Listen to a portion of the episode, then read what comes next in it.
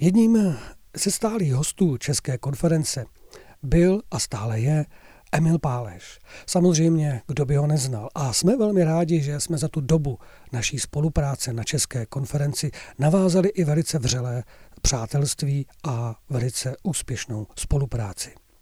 Jeho postoje a jeho inspirace, jeho vnímání světa v souvislostech je opravdu přínosné. A v této přednášce, kterou právě dnes pro vás zveřejňujeme, budete moci vyslechnout velice zajímavé úvahy. Úvahy, které se zabývají o možnostech, o vyležených možnostech, jak spravovat náš stát, jak řídit náš stát. Je to opravdu jenom ta demokracie, kterou se můžeme ubírat kupředu, nebo jsou zde i jiné možnosti a jiné cesty, jak společně můžeme dojít mnohem a mnohem dál? A co když vám řeknu, že i volební systém není v pořádku? Ano, samozřejmě. Mnozí si možná řeknete, a to už jsme slyšeli, a už tady jsou mnohé návrhy, jak volební systém změnit nebo jaký by měl být. Ano, je to dobře, proč ne? Zkusme i toto téma opravdu otevřít a začít o tom vážně diskutovat. A pan Páleš si pro toto téma také vyčlenil část své přednášky a i zde můžete o tom velice silně přemýšlet. Jelikož jsme si nějak zvláštním způsobem nechali vnutit, přesvědčit, nechat se přesvědčit, že pravá demokracie je to, když vezmete profesora, učitelku a k tomu 2-3 zloděje koní a necháte všechny stejným způsobem volit, co je a co není pro náš stát dobré nebo jakým způsobem se bude ubírat. Už jenom pouhé zamyšlení tímto směrem ve vás musí vyvolat něco tady není v pořádku. A pokud toto cítíte, tak je to velice dobře. A pojďme teda společně poslechnout si pana Emila Páleše, jak to vidí on. Rímsky historik Polybius vysvetlil veľkosť Ríma tým, že Rímania dokonale vyvážili 3 typy vlády. Monarchiu, aristokraciu a demokraciu. Konzuli predstavovali monarchiu, pretože zdedili bývalé výsady kráľov. V senáte zasadala aristokracia a tribúni ľudu predstavovali demokraciu. A Polybius hovoril, ani jedna z týchto vlád sama o sebe nie je dobrá, pretože každá má sklon sklznúť do nejakej úchylky. Monarchia sklzne do tyranie, aristokracia sa postupne zmení na oligarchiu, výhody pre nejakú úzkú skupinu a demokracia končí v chaose, vo vláde davu. My dnes tvrdíme, a náš systém má byť založený iba na demokracii. Ale o čom sa nehovorí je, že oproti tej klasickej aténskej demokracii sú tu určité podstatné rozdiely. Poprvé, tí občania tej gréckej polis sa všetci navzájom osobne poznali a žili v jednom meste, takže vedeli, koho volili. My nemáme tušenie, koho volíme, nepoznáme tých ľudí a vieme namiesto toho o nich iba propagandu. Po druhé, v tom Grécku ľudia, ktorí zneužívali a ohrozovali demokraciu, boli ostrakizovaní. Museli na 10 rokov ísť do vyhnanstva a opustiť štát. U nás dnes zneužitie tých volených funkcionárov sa nemá vôbec žiadne dôsledky. Po tretie, nemohol voliť a byť volený hocikto a všetci, ale len tzv. Slobodní občania, čiže nie otroci, nie závislí ľudia a podobné. Nebolo to tak, ako teraz, že je všetko bez rozdielu kvality. Každý volí, každý môže byť zvolený a s ničím to nesúvisí. Poprosím ten obrázok. Zmyslom demokratického volebného systému je, že nám mal pomôcť nájsť väčšiu pravdu. Lenže pravdu nenájdem tak, že zavolám profesora a ešte dvoch zlodejov koní a dám hlasovať. Čiže ako to urobiť, ako zapojiť všetkých, ale tak, aby kvantita neprehlasovala kvalitu. Pozrite na takýto malý príklad. Predstavte si konkurs, súťaž architektov, každý príde so svojím modelom. Tu mám 7 architektov A, B, C, D, E. A ako rozhodneme, že ktorý z tých návrhov je ten najlepší? Keď to rozhodne nejaká komisia, všetci budú myslieť, že tá komisia to rozhodla nespravodlivo. Ale nechajme tých architektov rozhodnúť samých, nech volia všetci zúčastnení, každý povie, ktorý projekt je najlepší, samozrejme, že hlasuje za seba, ale okrem toho. A rozhodnú tak, ale že každého hlas nebude mať jeden bod, ale každého hlas bude mať váhu, ktorá sa bude rovnať počtu hlasov tých ľudí, ktorí hlasovali za neho. Čiže keď si veľa z tých jeho kolegov myslelo, že on je najlepší, tak potom váha toho architekta bude mať o toľko väčšiu váhu. No tým sa zohľadní aj ten kvalitatívny prvok. Tým akoby dostanete z toho najviac, lebo aj ste zapojili všetkých, ale aj to nie je všetko len jedna k jednej, ale je tam rozdiel kvality, že tí, čo sa zrejme sú na tom, v tomto prípade odborne lepší a spôsobilejší, tak tých hlas má väčšiu váhu. Takže tu vidíte na tom výsledku, že tú súťaž vyhráva Ačko s 2 hlasmi, napriek tomu, že Bčko má 3 hlasy. Ale za to Ačko hlasovali takí architekti, o ktorých si všetci ostatní myslia, že sú lepší. Že sú tí lepší než ten priemer. A čo poviete na takéto zdynamizovanie volebného systému, že je akoby nelineárny? To je len taká zárodočná myšlienka, čo keby sa, povedzme, takto vznikol napríklad len duchovný parlament, ktorý by bol protiváhou toho hmotného parlamentu a odkiaľ by vychádzali nepísané zákony, čiže iba mravné vzory. A ľudia by tam zvolili ľudí, o ktorých si myslia, že sú charakterní alebo že nás môžu viesť. Keby každý človek povedal, ale tak, že vo svojom okolí, že tento človek je podľa mňa múdrejší odo mňa, čestný, charakterný a ja ho poznám a ja ručím za to, že má tieto kvality, nie že nejakého neznámeho a neviem čo. Tak by vlastne vznikol v takomto systéme akýsi koeficient dôvery, ktorý by reálne vyjadroval.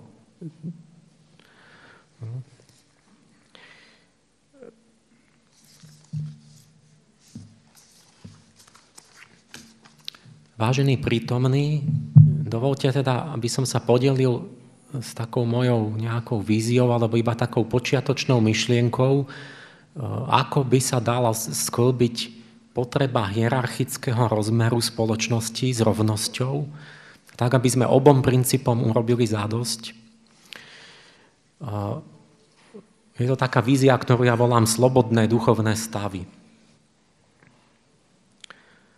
Rozvrstvenie spoločnosti na viaceré stavy odjakživa odzrkadlovalo skutočnosť, že ľudia nie sú rovnakí a nie sú si ani rovní čo do vnútornej dôstojnosti.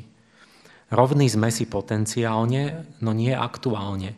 Každý dostal iskru ducha a má možnosť ju rozvíjať, ale čo kto zo seba urobil, v tom sú obrovské rozdiely. Každý stojíme v rebríčku duchovného vývoja na inom stupni zrelosti. Zasvetenci ako predvoj nosia v sebe formy vedomia, ktoré sa stanú všeľudskou kultúrou až v budúcich vývojových epochách. A na druhej strane časť ľudstva vždy ešte len dobieha súčasný vývoj, pretože duševne zastali na stupni už zaniklých vývojových období. A duchovný politológ si otázku správnej štátotvorby podľa mňa kladie takto. Aká forma spoločnosti je priaznivá pre maximálny mravný pokrok a rozvoj duší na všetkých stupňoch vývoja? Súčasné demokracie stavajú na falošnom predpoklade, že všetci ľudia sú rovnakí a že je pre nich vhodný aj rovnaký právny systém. Ale formálnym prehlásením ľudí za rovných a slobodných sa nič nezmení na ich skutočnom stupni vnútornej slobody a dôstojnosti. Zjednotený právny systém sa musí prispôsobiť priemernému či dokonca podpriemernému človeku. Ten istý rozsah slobôd je nevhodný tak pre ľudí, ktorí sú nad priemerom, ako aj pre tých pod priemerom. Pre ušľachtilejších ľudí je príliš úzky a obmedzujúci. Zbytočne ich zaťažuje byrokraciou a brzdí ich tvorivú iniciatívu a potenciál. Tie isté možnosti však už vystavujú slabocha pokušeniu, zneužiť ich a primitíva demotivujú. Pre nich je to priveľká sloboda, ktorá im škodí. Zabezpečte, povedzme, hmotne Einsteina alebo Leonarda a budú o to len viac tvoriť. Ale dajte to isté človeku, ktorý nikdy nemal vyšší životný cieľ ako jesť a piť a spôsobíte tým jeho úpadok, pretože viac nemá dôvod vyvíjať sa. Čiže hrubšie duše potrebujú hrubšie a jemnejšie, zase subtilnejšie prostredie a podnety, aby sa optimálne rozvíjali a neprepadli apatii. Vždy v minulosti preto jestvovalo rozvrstvenie na slobodných a otrokov, na patriciov a plebejcov, na šlachtu a ľud. Indické kasty pôvodne združovali a predpisovali rozdielny spôsob života ľuďom štyroch druhov duševného záloženia. U brahmánov, čo boli kňazi a učenci, prevládala duchovná duša a intelektuálne záujmy. U kšatriov, to boli králi a bojovníci, vášnivá duša. U vajšijov, to sú obchodníci, vegetatívna duša, čiže životné sily. A u šúdrov, ako roľník, remeselník, služobník, dominovalo fyzické telo a fyzické záujmy. Každý stav podliehal inému systému práva a zodpovednosti a u každého sa predpokladali aj iné schopnosti a úlohy. Napríklad francúzski pejrovia smeli byť súdení len v kruhu seberovných. U šlachtica sa predpokladalo, že má zmysel pre česť a vládne svojim vášňam. Šlachtické slovo malo váhu skutočnosti. Vznešený stav bol napríklad oslobodený od telesných trestov, ktoré by boli jednak neúčinné, pretože duševné u nich nepodlieha telesnému, a jednak zbytočné, lebo sú osloviteľní a uchopiteľní v subtilnejších pojmoch, ako je česť alebo strata cti, alebo aj strata šlachtického stavu. Kým u pudového človeka nízkeho stavu by nič iné ako telesný trest nepomohlo. V súčasnosti sú všetky tieto mravné kategórie sprehádzané a znivelizované do jednej roviny. Rovnakú váhu pred súdom má svedectvo človeka, ktorého za celý život nepočuli klamať, ako aj človeka, o ktorom sa vie, že klame denne, kde len môže. Inteligentný a svedomitý človek je prehlasovaný bezmyšlienkovitými lajdákmi. Bezcharakterní ľudia majú prístup do najvyšších úradov, ktoré by mali zostať vyhradené len čestným, tak ako kedysi šlachticom. Ľudia, ktorým sa nechce pracovať ani vzdelávať, sa dožadujú rovnakých práv s ostatnými. Tušíme, že archaniel Michael inšpiruje slnečný štát založený na slobode. Teraz sa odvolávam na to, čo som prednášal pred rokom, kde som hovoril o tom, že existujú akési michaelské obdobia, ktoré sa pravidelne v dejinách vracajú, kedy ľudia všeobecne pociťujú inšpiráciu a vnúknutie budovať demokraciu a slobodný systém. V takej dobe žijeme dnes, ale žijeme len karikatúru toho pojmu slobody. Zabúdame totiž, že sloboda a zodpovednosť sú dve strany jednej mince a práva sú neoddeliteľné od povinností.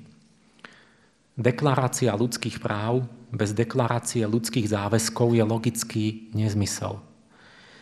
Ak máme všetci právo na bývanie, zamestnanie, vzdelanie, zdravotnú a inú starostlivosť, tak komu, sa pýtam, prípadne povinnosť nám všetky tieto veci zabezpečiť? Nemusí náhodou jedno a to isté spoločenstvo, ktoré chce pre seba vytvoriť nejaké výmoženosti a práva, prevziať na seba aj záväzky s tým spojené? Ľuďom sa dnes nahovára a oni tomu pomaly veria, že majú práva bez záväzkov. Jedna skupina sa dožaduje práv na úkor inej a taká nespravodlivosť vedie k vojne a nie k mieru. Všetky výmoženosti a práva sú spojené s určitou kultúrnou úrovňou.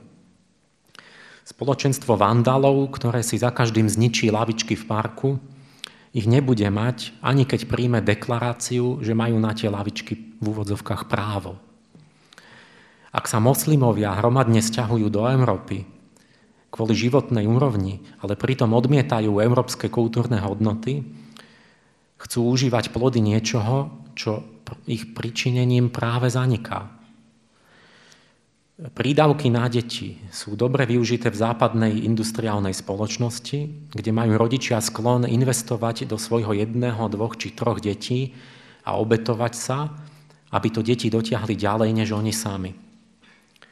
V Južnej Ázii mali rodičia tradične sklon dívať sa na deti ako na pracovnú sílu a prostriedok vlastnej obživy a aj za cenu osobnej retardácie toho dieťaťa.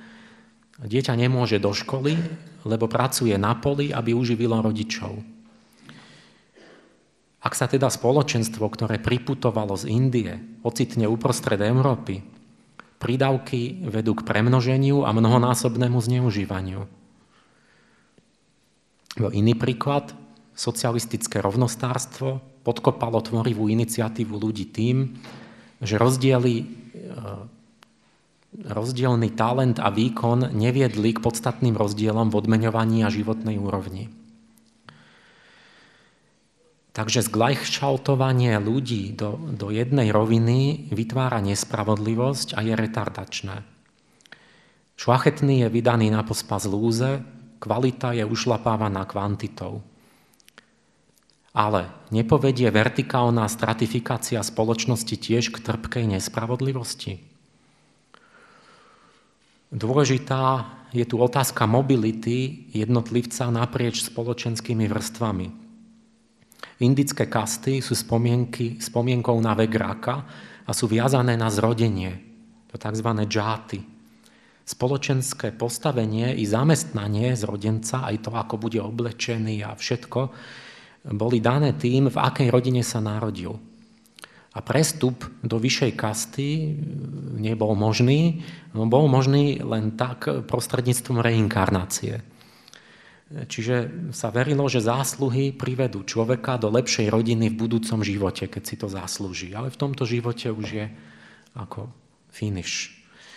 V starej Perzii a v stredovekej Európe už stavy neboli také neprestupné. Obyčajný človek mohol byť povýšený do rytierského stavu alebo šlachtického stavu za chrabrosť v boji a obetavé zásluhy a na druhej strane mohol v krajných prípadoch svoj urodzený stav aj stratiť.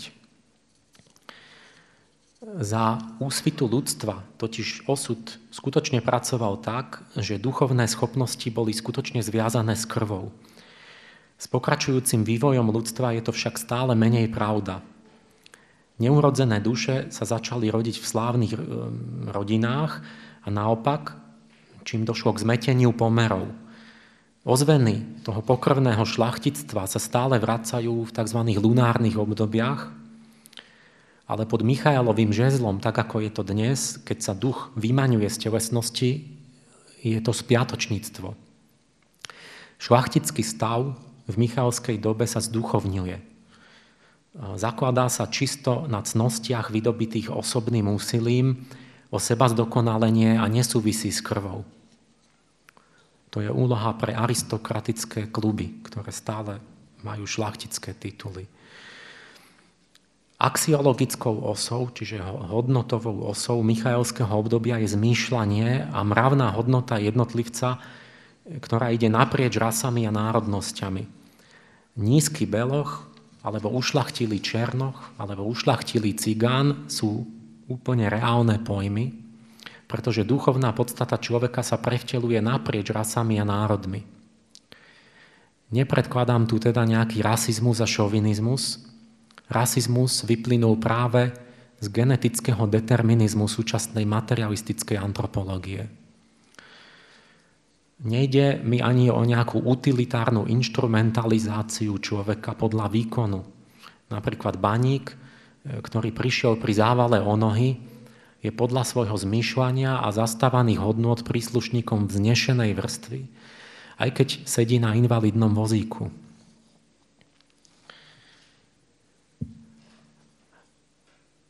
Ak sa aj teda určité výhody hierarchického rozvrstvenia dajú nahliadnúť, tak diskusie o tomto stroskotávajú vždy na jednom bode. Kto bude ten, čo rozhodne, kam ktorý jednotlivec patrí? Kto bude ľudí triediť do vyšších a nižších stavov, keď ich bude viac, tých stavov? Nejaká komisia? Alebo dajaký Hitler? Je to hneď prvé, čo sa od mňa opýtajú. S tým už máme samé tragické skúsenosti. A práve v Michajlovskej dobe sa naša intuícia proti tomu najviac búri a každú manipuláciu s človekom, ktorá ho zbavuje zvrchovanosti, pociťujeme ako neznesiteľnú urážku ľudskej dôstojnosti. Nech by to malo akúkoľvek formu, nebolo by to dobré.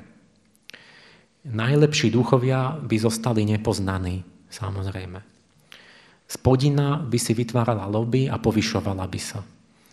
Dokonca aj keby o tom teoreticky rozhodovalo skutočné zhromaždenie svedcov a múdrcov, ktorí by všetkých pravdivo hodnotili a poznali, všetci by boli nespokojní.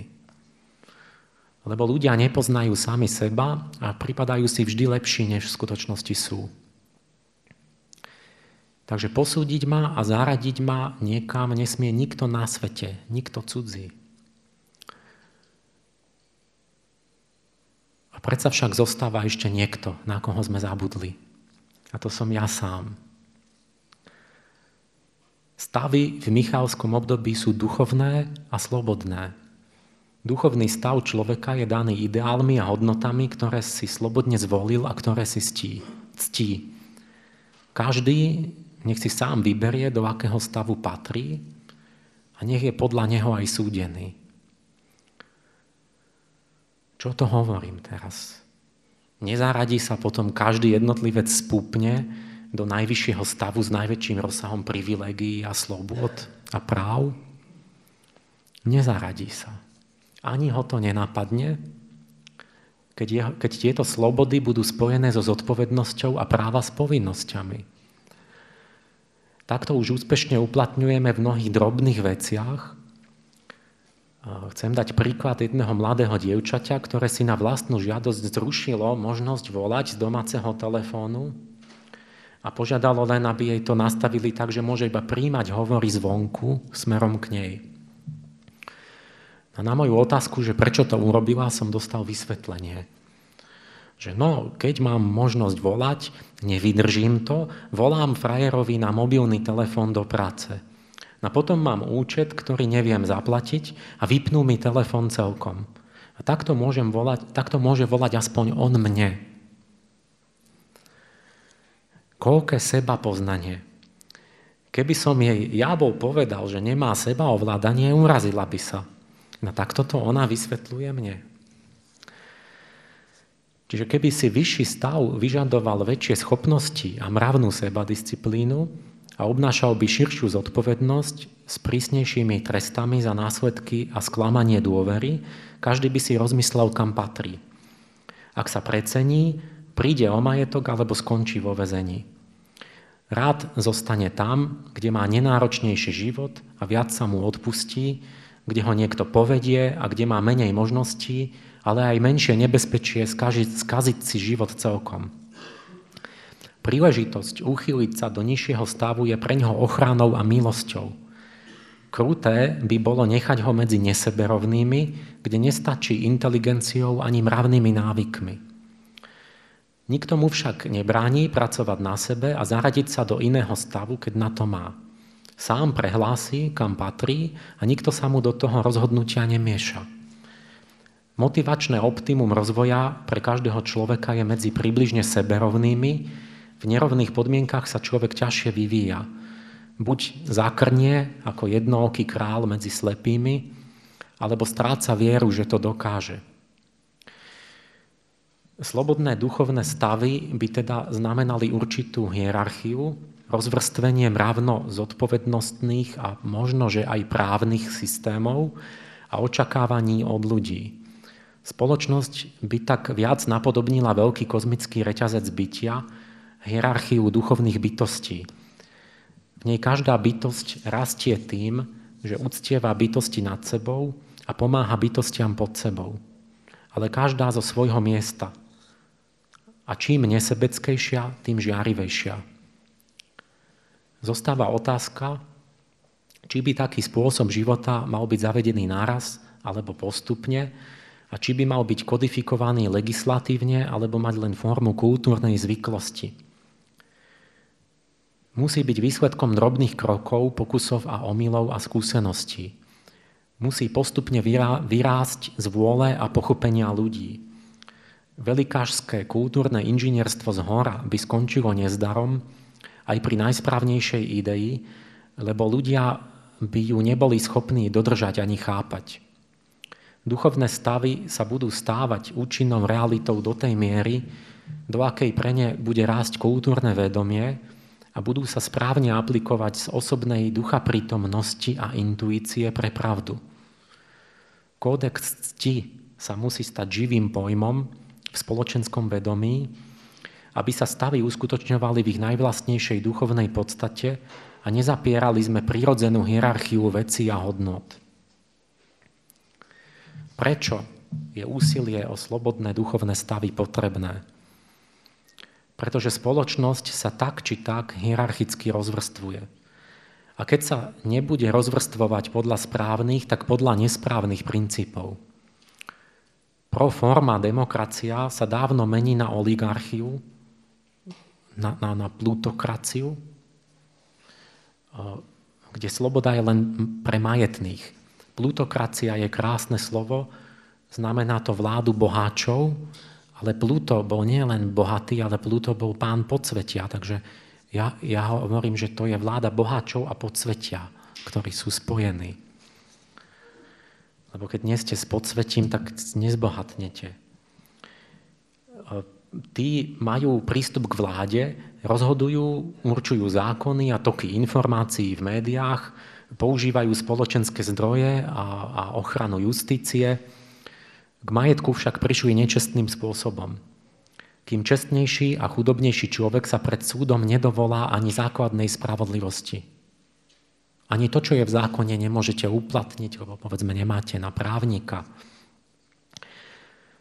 V Michálovsko-Orifielskom období okolo roku 2100 budú ľudia pociťovať potrebu kodifikovať spoločenskú hierarchiu aj legislatívne a nie len ako mravný ideál. To je zase určitý dejinný rytmus, kde konzervatívne tendencie, tá myšlienka tej hierarchizácie spoločnosti a prísnych proste pravidiel, zákonov a trestov. A toto sa vracia zhruba každých 500 rokov od začiatku dejín a posledný krát to bol absolutizmus v Európe okolo 1600. Ale ten rytmus sa vráti zhruba už v druhej polke tohto storočia.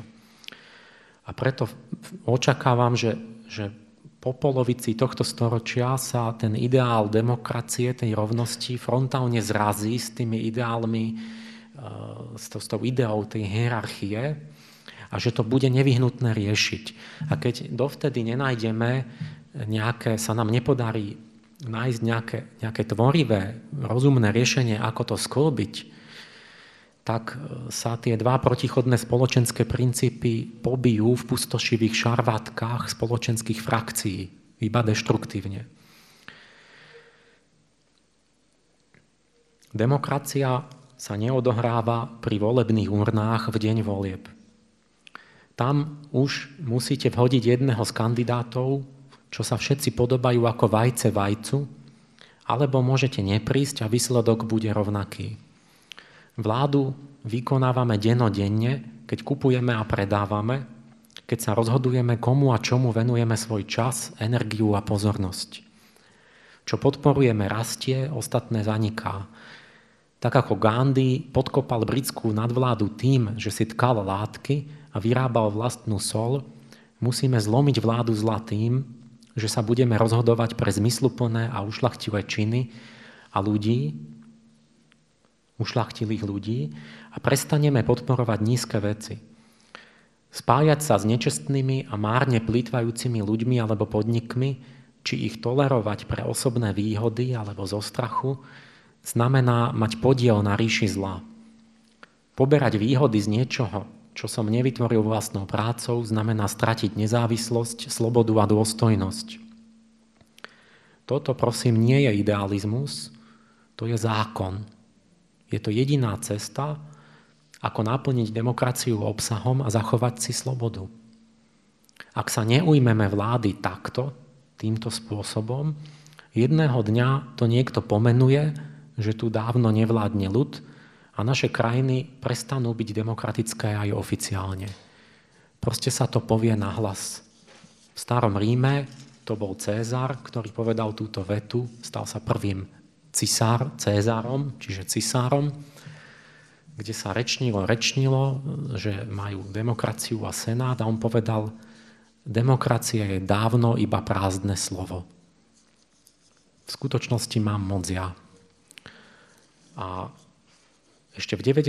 rokoch som sa snažil ľuďom prednášať a vysvetľovať, že nás čaká takéto obdobie a že Amerika ašpiruje na novú rímsku ríšu, Spojené štáty, na impérium, a že sa blížia mílovými krokmi k tomu bodu, ktorý nastal v starom Ríme, kedy sa republika nebadane zmenila na cisárstvo, ale stále sa tvrdilo, že to je republika.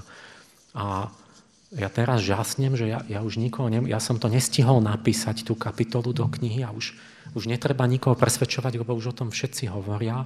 Je to také zjavné, že dokonca som zistil, že nejaký parlamentný kultúrny inštitút v Amerike, čiže oficiálna inštitúcia, otvorila výstavu niekde vo Filadelfii, či kdeže Spojené štáty a starý Rím. A tam máte rímskeho orla a amerického orla. A máte tam rímsku gladiátorskú masku a vedľa toho rugbyovú masku amerického futbalu. A takto to tam jedno vedľa. A oni sa pekne tam píšia tým, že ako oni sa podobajú na tých starých Rímanov. Takže nevyhneme sa tomu sklbiť tieto dva princípy, to je moje proroctvo, a mali by sme včas o tom uvažovať tvorivo a rozumne a slobodne a sklbiť tie princípy tak, aby sme nestratili ani jeden, ani druhý. Jednostranná demokracia povedie k reakcii a k nejakej totalite nakoniec. Čiže od jedného mantinelu k druhému, ale to správne riešenie by bolo zachovať rovnosť a zároveň rešpektovať aj to, že ľudia nie sú rovnakí a nie sú na rovnakej úrovni ani mravne, ani inteligenčne, ani schopnosťami a tak ďalej. Takže ďakujem vám za pozornosť a veľmi sa teším, že ešte do nedele strávim s vami čas.